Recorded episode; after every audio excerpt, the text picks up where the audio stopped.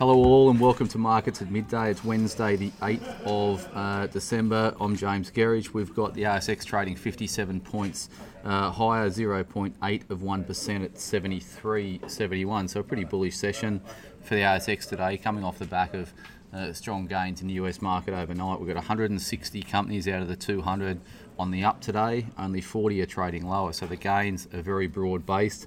At the sector level, the two best sectors are materials and the IT space. Materials are up 1.9, IT is up 1.7, so that suits our market positioning across the Market Matters portfolios.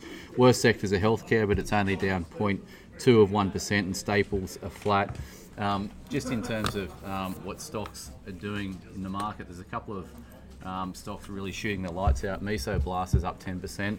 Um, Zip is up 9.5% and Redbubble is up 7.5%. Uh, Domino's is down 1.5, uh, Platinum is down 1.4, and Stockland is down 1.37%. It's a lot of commotion in the office today. Obviously, the cricket's on. To give you a score update, Australia uh, or England are three for 20 uh, in the uh, in the cricket. So obviously, the Australians. Uh, having a, a, pretty phenomenal start to the first Ashes test. Uh, looking at stocks today, we've got Zip, which is trading higher, as I made mention of. We've got UBS, which has been the most bearish on buy now, pay later generally, uh, Zip specifically.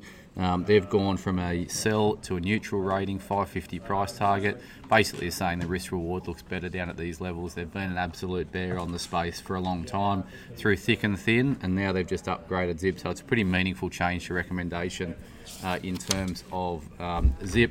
Santos and Oil Search uh, out with news that uh, the merger is uh, going ahead, so that's going to create the biggest uh, oil and gas company on the ASX. Uh, it's going to create a top 20 energy company globally. So, uh, as we've suggested numerous times in, in recent notes, we like um, the, the Santos side of that deal. We think oil trades high. We think Santos is a uh, is a buy at these current levels. Uh, just flag as the, the final stop. Magellan has had a, a, um, a really tough week or so. Uh, coming on the back of the uh,